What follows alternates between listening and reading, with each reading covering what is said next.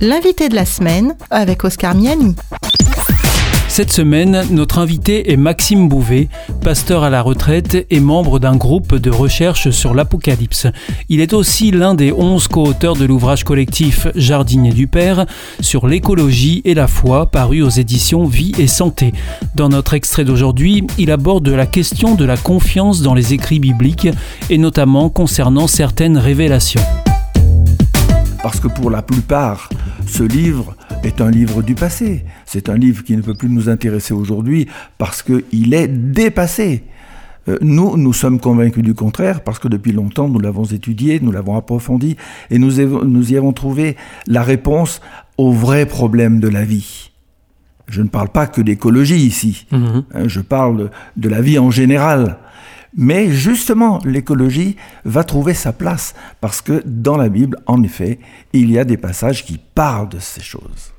Et, alors, euh, vous pensez que l'homme, ou quand je dis l'homme, c'est avec un grand H, l'humanité, s'est laissé piéger par euh, sa course au bonheur? Euh, Si on regarde notre histoire, c'est au 19e siècle particulièrement que les choses basculent avec la Révolution française, avec euh, la place que les philosophes prennent de plus en plus à cette époque, avec la perspective de laisser de côté euh, le domaine de la foi qui avait pris beaucoup trop de place à leur goût dans les siècles précédents, on veut prendre la destinée de l'humanité en main. Et chacun y va de ses solutions. Euh, ce qui fait qu'au XIXe siècle particulièrement, on voit apparaître, alors bien sûr que à la base de ces euh, perspectives, euh, c'est le bonheur de l'humanité qu'on vise. Qu'est-ce qu'on voit apparaître? Le machinisme, l'industrialisation. Qu'est-ce qu'on espère avec ça? Donner à manger à tout le monde donner un meilleur confort de vie. On part d'une bonne intention. Mais naturellement que c'est une bonne intention. Mmh. Je ne saurais euh, dénier ça. Vous faites référence à, vous appelez ça un vieux livre aux pages jaunies. Euh, comment est-ce qu'on peut porter crédit à ce qui est écrit dans, ce livre qui est la Bible? Alors justement, je pense ici, et vous m'y euh, lancez, je pense à toutes ces personnes qui n'ont jamais ouvert une Bible ou qui l'ont ouverte pour ne pas y trouver ce qu'ils espéraient peut-être y trouver. Nous qui baignons dans l'étude de la Bible, je parle des, quatre pasteurs qui forment notre groupe, puisque c'est là-dessus que vous m'interrogez. Oui, tout à fait. Euh, nous avons trouvé dans les pages qui s'intéressent particulièrement à la prophétie biblique et donc pour euh, le sujet qui nous intéresse, c'est l'environnement, nous avons trouvé des pages de la Bible qui nous ont beaucoup interpellés et qui nous ont aidés à prendre confiance dans ce qu'elle disait. Euh, ce sont des choses qui, malheureusement, sont peu connues. Mais si on reprend ces passages, je veux parler par exemple de ce qui devait arriver à la ville de Babylone, ou à la ville de Tyr, ou à la ville de Ninive, ces villes anciennes euh, dont aujourd'hui on en parle dans un autre contexte, mais qui ont existé, qui ont eu leur temps de gloire. Quand on voit ce que la Bible disait à leur sujet, ce que le prophète Jérémie, ce que le prophète Ésaïe disait au VIe siècle, au 8e siècle avant Jésus-Christ, on ne peut pas ne pas reconnaître aujourd'hui que ce qu'ils avaient annoncé s'est réalisé.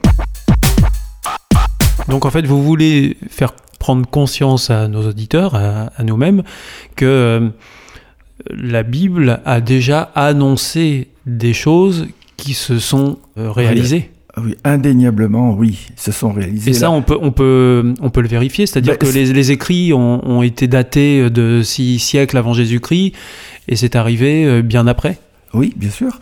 Euh, là, ce dont je viens de vous parler, je vous ai dit Ésaïe 8e siècle, Jérémie 6e siècle, ce sont les livres qui euh, datent de cette époque.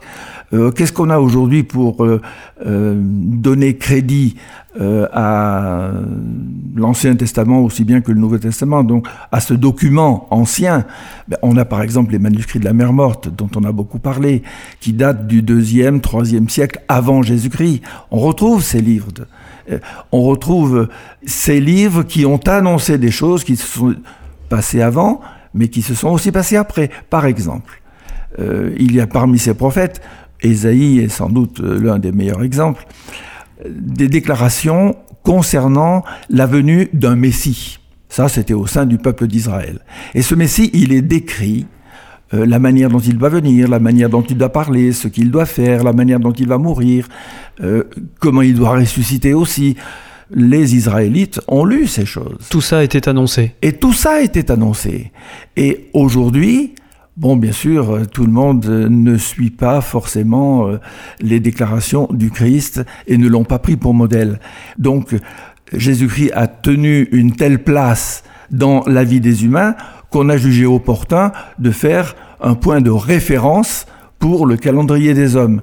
Eh bien, si on prend en considération la manière dont les choses se sont réalisées sur sa personne, c'est vraiment sidérant de voir la précision avec laquelle les choses se sont accomplies. Ce qui me donne confiance dans le texte biblique. C'était l'invité de la semaine avec Maxime Bouvet, pasteur et membre d'un groupe de recherche sur l'Apocalypse.